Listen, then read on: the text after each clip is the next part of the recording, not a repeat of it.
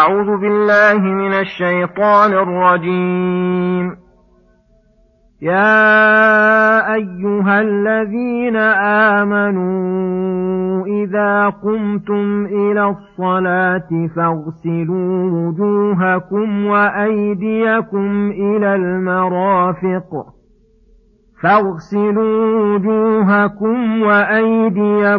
إلى المرافق وامسحوا برؤوسكم وأرجلكم إلى الكعبين، وإن كنتم جنبا فاطهروا، وإن كنتم مرضى أو على سفر أو جاء أحد منكم من الغائط أو لامستم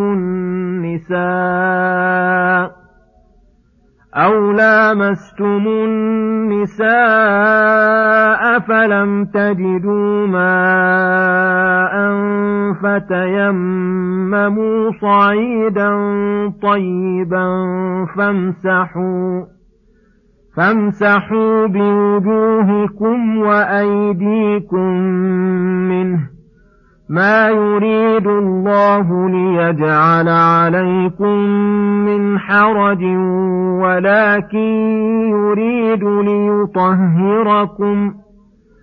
ولكن يريد ليطهركم وليتم نعمته عليكم لعلكم تشكرون. بسم الله الرحمن الرحيم. السلام عليكم ورحمة الله وبركاته. يقول الله سبحانه: يا أيها الذين آمنوا إذا قمتم إلى الصلاة فاغسلوا وجوهكم وأيديكم إلى المرافق وامسحوا برؤوسكم وأرجلكم إلى الكعبين، وإن كنتم جنبا فاطهروا. الآيات. هذه آية عظيمة قد اشتملت على أحكام كثيرة، نذكر منها ما يسره الله وسهله. حدها أن هذه المذكورات فيها امتثالها والعمل بها من لوازم الإيمان الذي لا يتم إلا به، لأنه صدرها بقوله: يا أيها الذين آمنوا إلى آخرها، أي يا أيها الذين آمنوا اعملوا بمقتضى إيمانكم بما شرعناه لكم. والثاني الأمر بالقيام بالصلاة لقوله: إذا قمتم إلى الصلاة. والثالث الأمر بالنية للصلاة لقوله: إذا قمتم إلى الصلاة، أي بقصدها ونيتها. الرابع اشتراط الطهارة لصحة الصلاة، لأن الله أمر بها عند القيام إليها، والأصل في الأمر الوجوب. الخامس أن الطهارة لا تجب بدخول الوقت، وإنما عند إرادة الصلاة. السادس أن كل ما يطلق عليه اسم الصلاة في الفرض والنفل وفرض الكفاية وصلاة الجنازة تشترط له الطهارة، حتى السجود المجرد عند كثير من العلماء كسجود التلاوة والشكر. السابع الأمر بغسل الوجه، وهو ما تحصل به المواجهة من ملابس شعر الرأس المعتاد إلى من حدر من اللحيين والذقن طولا، ومن الأذن إلى الأذن عرضا، ويدخل فيه المضمضة والاستنشاق بالسنة، ويدخل فيه الشعور التي فيه، لكن إن كانت خفيفة فلا بد من إيصال الماء إلى البشرة، وإن كانت كثيفة اكتفي بظاهرها. الثامن الأمر بغسل اليدين، وأن حدهما إلى المرفقين، وإلى كما قال جمهور المفسرين بمعنى مع، كقوله تعالى: ولا تأكلوا أموالهم إلى أموالكم، ولأن الواجب لا يتم إلا بغسل جميع المرفق. التاسع الأمر بمسح الرأس. العاشر أنه يجب مسح جميعه، لأن الباء ليست التبعيض وإنما هي للملاصقة، وأنه يعم المسح بجميع الرأس. الحادي عشر أنه يكفي المسح كيفما كان، بيديه أو إحداهما أو خرقة أو خشبة أو نحوهما، لأن الله أطلق المسح ولم يقيده بصفة، فدل ذلك على إطلاقه. الثاني عشر أن الواجب المسح، فلو غسل رأسه ولم يمر يده عليه لم يكفي، لأنه لم يأتي بما أمر الله به. الثالث عشر الأمر بغسل رجلين الكعبين، ويقال فيهما ما يقال في اليدين. الرابع عشر فيها الرد على الرافضة على قراءة الجمهور بالنصب، وأنه لا يجوز مسحهما ما دامتا مكشوفتين. الخامس عشر في الإشارة إلى مسح الخفين على قراءة الجر في وأرجلكم، وتكون كل من القراءتين محمولة على معنى، فعلى قراءة النصب فيها غسلهما، إن كانتا مكشوفتين، وعلى قراءة الجر فيها مسحهما إذا كانتا مستورتين بالخف. السادس عشر الأمر بالترتيب في الوضوء، لأن الله تعالى ذكرها مرتبة، ولأنه أدخل ممسوحا وهو الرأس بين مغسولين، ولا يعلم ذلك فائدة غير الترتيب. السابع عشر أن الترتيب مخصوص بالأعضاء الأربعة المسميات في هذه الآية، أما الترتيب بين المضمضة والاستنشاق والوجه أو بين اليمنى واليسرى من اليدين والرجلين فإن ذلك غير واجب، بل يستحب تقديم المضمضة والاستنشاق على غسل الوجه وتقديم اليمنى على اليسرى من اليدين والرجلين، وتقديم مسح الرأس على مسح الأذنين. الثامن عشر الأمر بتجديد الوضوء عند كل صلاة لتوجد صورة المأمور به. التاسع عشر الأمر بالغسل من الجنابة. العشرون أنه يجب تعميم الغسل للبدن، لأن الله أضاف التطهر للبدن ولم يخصص بشيء دون شيء. الحادي والعشرون الأمر بغسل ظاهر الشعر وباطنه في الجنابة. الثاني والعشرون أنه يندرج الحدث الأصغر في الحدث الأكبر، ويكفي من هما عليه أن ينوي ثم يعمم بدنه، لأن الله لم يذكر إلا التطهر ولم يذكر أنه يعيد الوضوء. الثالث والعشرون أن الجنب يصدق على من أنزل المني يقظة أو مناما أو جامع ولو لم ينزل. الرابع والعشرون أن من ذكر أنه احتلم ولم يجد بللا فإنه لا غسل عليه، لأنه لم تتحقق منه الجنابة. الخامس والعشرون ذكر منة الله تعالى على العباد مشروعية التيمم. السادس والعشرون أن من أسباب جواز التيمم وجود المرض الذي يضره غسله بالماء فيجوز له التيمم. السادس والعشرون أن من جملة أسباب جوازه السفر والإتيان من البول والغائط إذا علم الماء، فالمرض يجوز التيمم مع وجود الماء لحصول التضرر به، وباقيها يجوزه العدم للماء ولو كان في الحضر.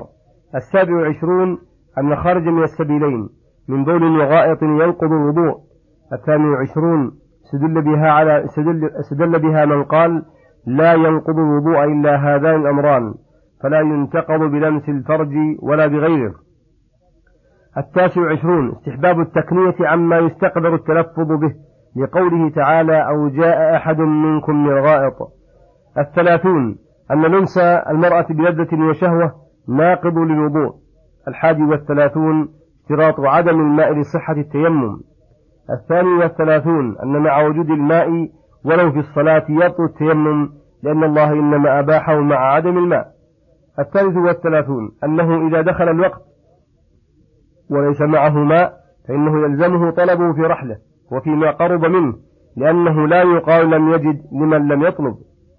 الرابع والثلاثون أن من وجد ماء لا يكفي بعض طهارته فإنه يلزمه استعماله ثم يتيمم بعد ذلك. الخامس والثلاثون أن الماء متغير بالطاهرات مقدم على التيمم، أي يكون طهورا، لأن الماء متغير ماء فيدخل في قوله فلم تجدوا ماء. السادس والثلاثون أنه لا بد من نية التيمم لقوله فتيمموا، أي اقصدوا. السابع والثلاثون أنه يكفي التيمم لكل ما تصاعد على وجه أرض من تراب وغيره، فيكون على هذا قوله فامسحوا بوجوهكم وأيديكم منه، إما من باب التغليب، وأن الغالب أن يكون له غبار يمسح منه ويعلق بالوجه واليدين، وإما أن يكون إرشادا للأفضل، وأنه إذا أمكن التراب الذي فيه غبار فيه فهو أولى. الثامن والثلاثون أنه لا يصح التيمم بالتراب النجس، لأنه لا يكون طيبا بل خبيثا. التاسع والثلاثون أنه يمسح بالتيمم الوجه واليدان فقط دون بقية أعضاء. الأربعون أن قوله بوجوهكم شامل لجميع الوجه، وأن يعمه بالمسح، إلا أنه معفو عن إدخال التراب في الفم والأنف وفيما تحت الشعور ولو خفيفا. الحادي والأربعون أن اليدين تمسحان إلى الكوعين فقط، لأن اليدين عند إطلاق كذلك، فلو كان يشترط إيصال المسح إلى الذراعين لقيده الله بذلك كما قيده في الوضوء. الثاني والأربعون أن الآية عامة في جواز التيمم لجميع الأحداث كلها، الحدث الأكبر وأصغر، بل ونجاسة البدن، لأن الله جعلها بدلا عن طهارة الماء، وأطلق في الآية فلم يقيد. وقد يقال من نجاسة البدن لا تدخل في حكم التيمم، لأن السياق في الأحداث وهو قول جمهور العلماء. الثالث والأربعون أن محل التيمم في الحدث الأصغر وأكبر واحد وهو الوجه واليدان. الرابع والأربعون أنه لو نوى من عليه حدثان التيمم عنهما فإنه يجزئ أخذا من عموم الآية وإطلاقها. الخامس والأربعون أنه يكفي المسح بأي شيء كان بيده أو غيرها لأن الله قال فامسحوا ولم يذكر الممسوح به فدل على جوازه بكل شيء. السادس والأربعون اشتراط الترتيب في طهارة التيمم كما يشترط ذلك في الوضوء ولأن الله بدأ بمسح الوجه قبل مسح اليدين. السابع والأربعون أن الله تعالى فيما شرعه لنا من أحكام لم يجعل علينا في ذلك من حرج ولا مشقة ولا عسر إنما هو رحمة منه بعباده ليطهرهم وليتم نعمته عليهم. وهذا هو الثامن والأربعون أن طهارة الماء الظاهر بالماء والتراب تكميل لطهارة الباطن بالتوحيد والتوبة النصوح. التاسع والأربعون أن طهارة التيمم وإن لم يكن فيها نظافة وطهارة تدرك بالحس والمشاهدة فإن فيها طهارة معنوية ناشئة عن امتثال أمر الله تعالى. الخمسون أنه ينبغي للعبد أن يتدبر الحكم والأسرار في شرائع الله في الطهارة وغيرها ليزداد معرفة وعلما ويزداد شكرا لله ومحبة له على ما شرع من أحكام التي توصل العبد إلى المنازل العالية الرفيعة. وصلى الله وسلم على نبينا محمد وعلى آله وصحبه أجمعين. إلى الحلقة القادمة غدا إن شاء الله. والسلام عليكم ورحمة الله وبركاته.